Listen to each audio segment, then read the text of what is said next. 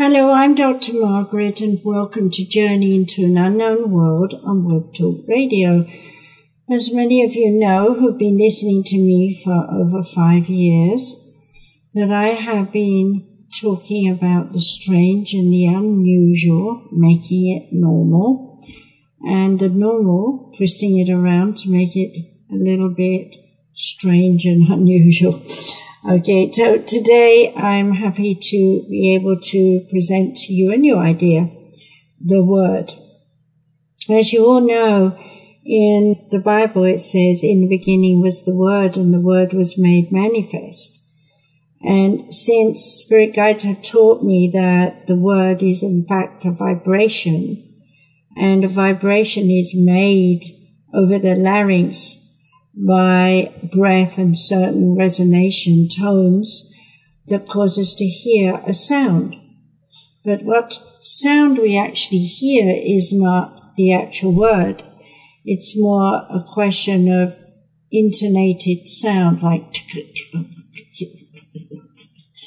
and our brain knows how to put those sounds together to say that somebody just said, do you want a cup of tea, for example? But let's go back in time to accept that in the beginning was the Word and the Word was made manifest. Let's stop and think for a minute just how many religions and philosophies around the world exist that verify and justify that God, the Creator, manifested us and everything else that we can see and hear and know exists through the vibration of light. Light is a result of friction. When we speak, we create a series of sounds forced through our larynx. What happens when we spit those words out is that we send a vibration from our mouth out to someone we're talking to who, if they are deaf, cannot hear what we're saying, and so unfortunately will not respond. However, deaf people can, if chosen to study themselves, feel the vibration of sound. And in feeling the vibration of sound, sense it as a sensory disturbance in their auric field. Most of us don't bother to use that part of ourselves until we are in danger. When that happens, we tend to become like frightened little mice. We stick our ears up as high as we can from our head and twitch our eyes back and forwards looking in every direction while our back is sensing anything creeping up behind us and we are on extreme observation, notice, as it were, within ourselves to protect ourselves from something horrible. But of course, we don't all know what fear is when we're born. As little babies, we may have absorbed the idea of fear from the mother in the womb, but ultimately, the first five years of love and life are about preserving us, keeping us safe, and so many of us are exposed to religions and uh, we're given lots of prayers. And one I always remember learning when I was small is gentle Jesus, meek and mild, look upon this little child. And it went on further. Won't bore you with that now. But of course that had a very strong uh, impression on my mind that Jesus was going to take care of me. The interesting thing is that whenever Jesus turned up in my bedroom, and that was quite frequently as a child, he never said anything. He never gave me comfort. He just stared at me. And when he'd gone, I still felt lonely and miserable. So what is it about communication that is so important to us? It's not the words, it's the intonation. It's the way words are used. Some words can be shouting. Another time they could be soft. It all depends on how we perceive everything that's going on around us. We think about going to the movie, shall we say. And when we get there, we want to hear all the sounds so that we're on the edge of our seat during the movie. When we come out, we usually find ourselves saying, wow, that was a really good movie. It got me really scared and frightened. Or, hey, that was a really good movie. I really identified with every character in the movie because of the way they were talking, the faces they were making, the situations they got into. So, how much does music affect us when we're watching a movie? Years ago, when I was watching Jaws with my best friend, when that um, finally, you know, the moment came when the shark came out of the water, I jumped on my friend's lap because the dun dun dun dun dun dun dun, music had gone on for so long. I was ready to run for my life, even though it was a movie. Yes, as children, we are set up with religion, philosophy, theology, spirituality, movies, TV, sounds, news, it goes on and on. And every time we hear all those sounds, there's a part of our brain saying, is that a danger sound? Or is that a loving, warm sound? Is that something I feel safe with and can manage? Or is that something I want to run away and hide? What about sounds in the street? For example, I was walking down the road in Japan. I heard this terrible squeaking above my head and I looked up and there above my head was a giant crane carrying something like five pipes and one had slipped a little. It was not in danger of falling on me, but it was enough for me to be afraid. The screeching sound caught my ear and I was petrified of that sound. Not because it was above my head, as I said earlier, but because it reminded me of some scaffolding years ago when I was a child that we daringly climbed and got in trouble for climbing. Yes, the strong word of reprimand probably weighed heavier on my soul than the actual screech of the metal bars. But how do we know? How do we know what it is that makes us make up our mind whether we like a sound or we hate a sound? Well, it all depends on how we see where that sound is coming from. If we know a bubbling brook is falling over stones, and we've seen one many times, we just sit by it and say, how wonderful, that's a lovely sound, it calms me down. But if we've seen a torrent of rain and we've seen mud sliding down the hills, then when we hear the trickle of water coming down the hill over the babbling brook, maybe we're not so thrilled. Maybe we're ready to run away from our home and everything that's safe and comfortable in the hope that we'll be safe elsewhere, ultimately praying that our home will stay where it is and not slide down the hill too. As we grow up, we are exposed to many people's points of views. On a daily basis, we have people who tell us this can't be done that way. You have to follow the rules and fit in with society. If you don't go to church often enough or practice your prayers frequently, you will be doomed into gloom and all eternity that is negative. What chance do we have to really believe that whatever is going on around us is actually wonderful and full of joy and pleasure when every sound we hear around us sounds disturbing, scary? The other day I was watching a movie about zombies. These zombies were all broken skin, grey skin. They looked horrifying and they were coming up to the camera and snarling like this and like that. Okay. And I thought to myself, how stupid.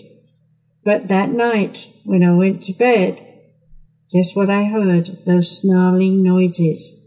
And for a moment or two, I could sense I'd been affected by them, and it was scary to me. In our dreams, we often dream scary things. We dream the sounds, the faces, and we put them together in a fantasy illusion that gives us a nightmare. Then we wake up feeling threatened. Here I'd like to just mention that I have my book, The Rejection Syndrome, which is available to you online on Amazon or from me at www.sumariscenter.com. That's S for sugar, U-M, as in mother, A-R-I-S for sugar, center spelled American, dot com. Now let's go on to sound. What about sound in the outer stratosphere? What about the planes that move faster than the speed of light, leaving us with a sound when there's nothing in the sky to be seen? What about sounds of spaceships and aliens that we think are making those noises? What about the solar flares that hit our planet days later? There are so many sounds that are going on around us all the time, and we do not know that they are affecting us. But trust me, they are. If there's an underground water, lake, river where you live, there's a part of you that knows it and can hear when the pressure changes underneath in the ground. Others are able to hear the sound of the rumbles of molten lava. They live near a, volcano. Others may hear the sounds of the ocean, recognizing that it doesn't sound its usual serene sound, but rather sounds more ferocious. Attached to every sound we've ever heard is our belief emotionally in how these sounds are affecting us. Here's another example. When I was a small child, I saw a film about the Grand Canyon, and in that film, a short film, we were flying through the Grand Canyon. I was five years old and I wanted to go. And Spirit told me I would. So I said to my mother, please take me there now, in a loud voice in the cinema. She said, shh, shh, don't shout. One day. Well, that was enough for me to remember that place, the shushing. And whenever I heard shushing over the years, I'd think, Grand Canyon, I've got to go there someday.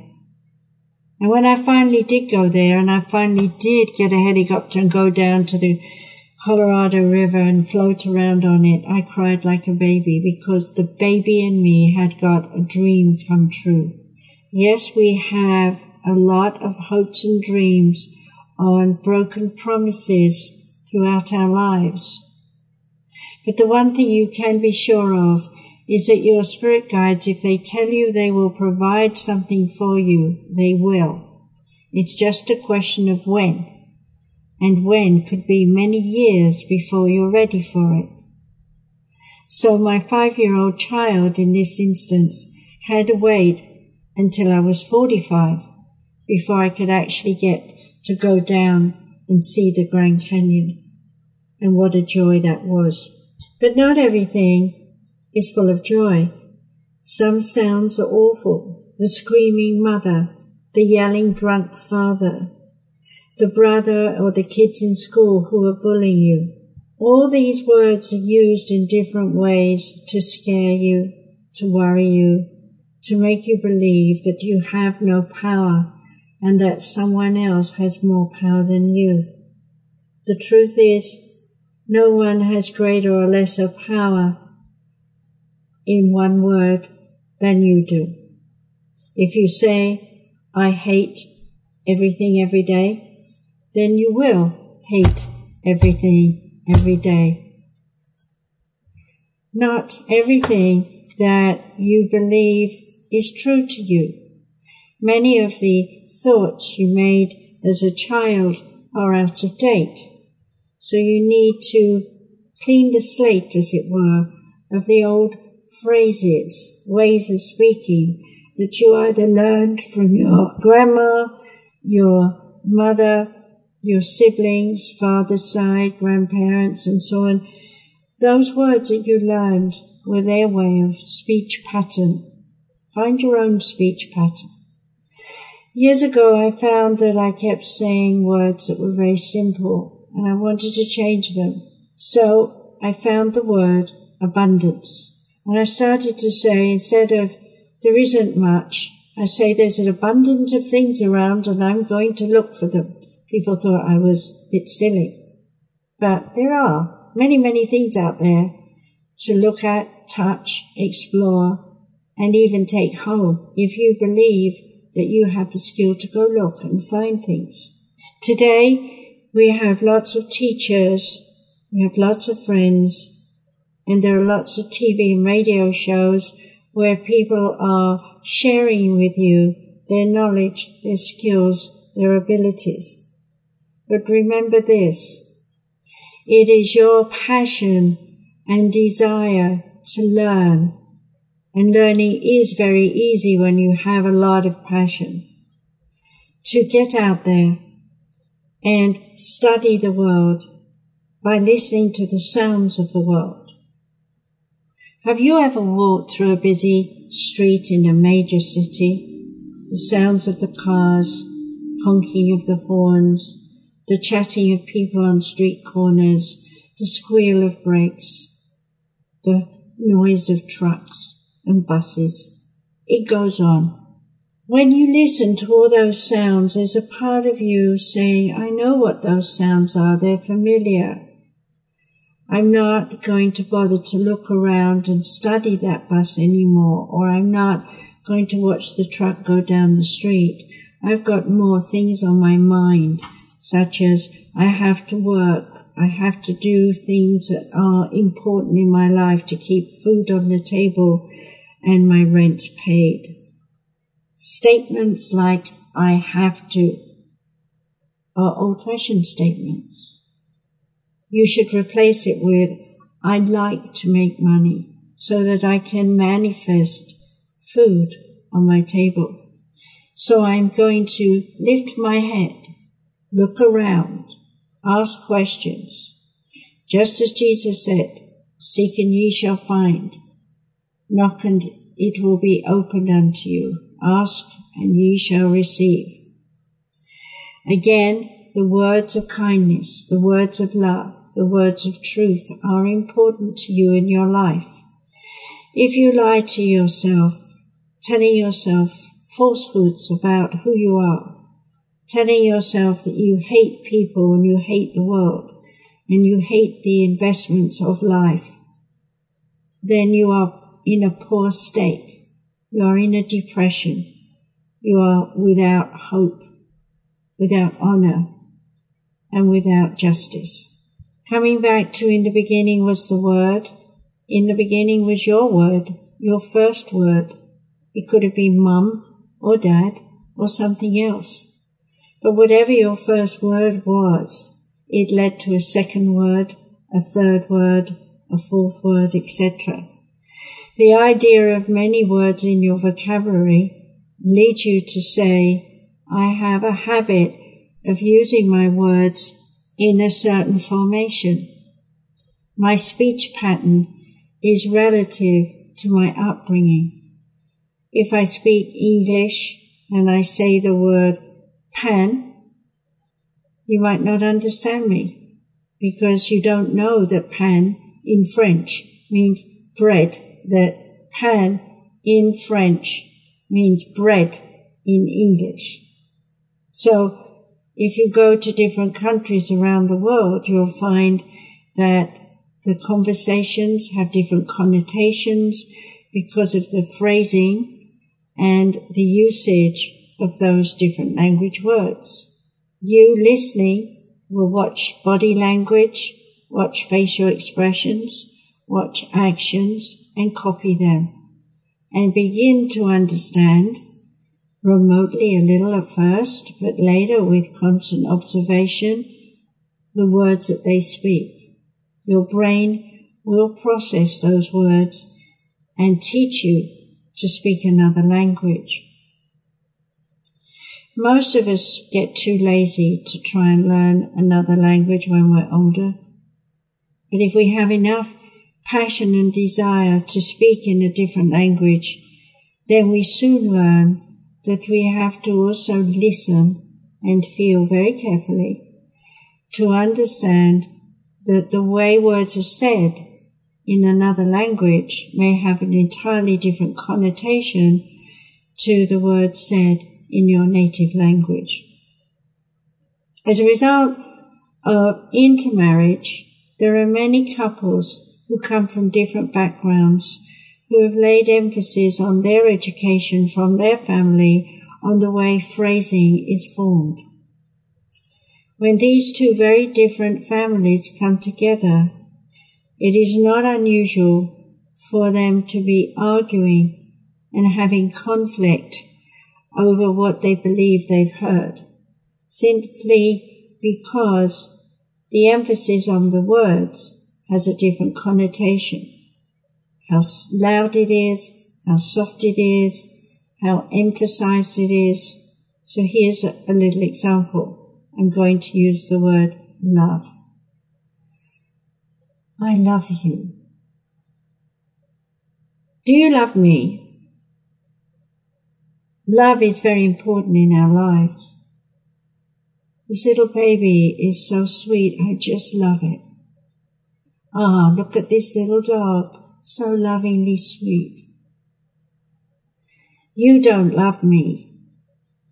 Love belongs to someone else. Nobody loves me. They're just a few examples of the way people think in their head. They put themselves down. They validate that they're not worth anything. So I'd like to leave you today with an understanding that without conflict, without disassociation from words, you are not going to learn to find new ways to phrase what you feel and think. Nor are you going to understand that the way you communicate is misunderstood by a lot of other people. Finding new ways to converse is like learning to speak a new language. Take out a dictionary. Look up the words you're familiar with. See what other words you could replace those words with. Do yourself a favor and use those new words.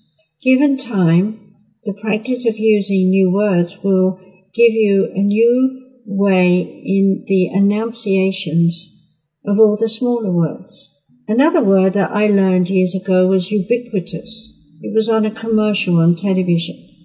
I asked my father, what does it mean? He said, everywhere. Well, the ad was something to do with fish, I believe, canned fish, saying it was everywhere because everyone was eating it. But the bottom line is everyone around the world lives on this planet and everyone on this planet has an idea about who they are and what they're doing. So we could say that every living human being is ubiquitous because we can find mankind on every island, every landmass, etc. Now, if I say the human race is ubiquitous, doesn't that give a different connotation as to the human race is overpopulated? It gives us a chance to think differently. So my suggestion to you is don't just take the words that you respond to for granted. Don't categorize them all into negative and positive groups, but rather think about the uses of the word and uh, how you define your usage of that word and ask yourself, is it really doing you some good using the same word over and over again? Especially if you're trying to talk to someone who never seems to get you or understand what you're talking about. Change your tactics. Change your voice. Change the nouns. Find a different one. Change the verbs to describe the action. Find a different way.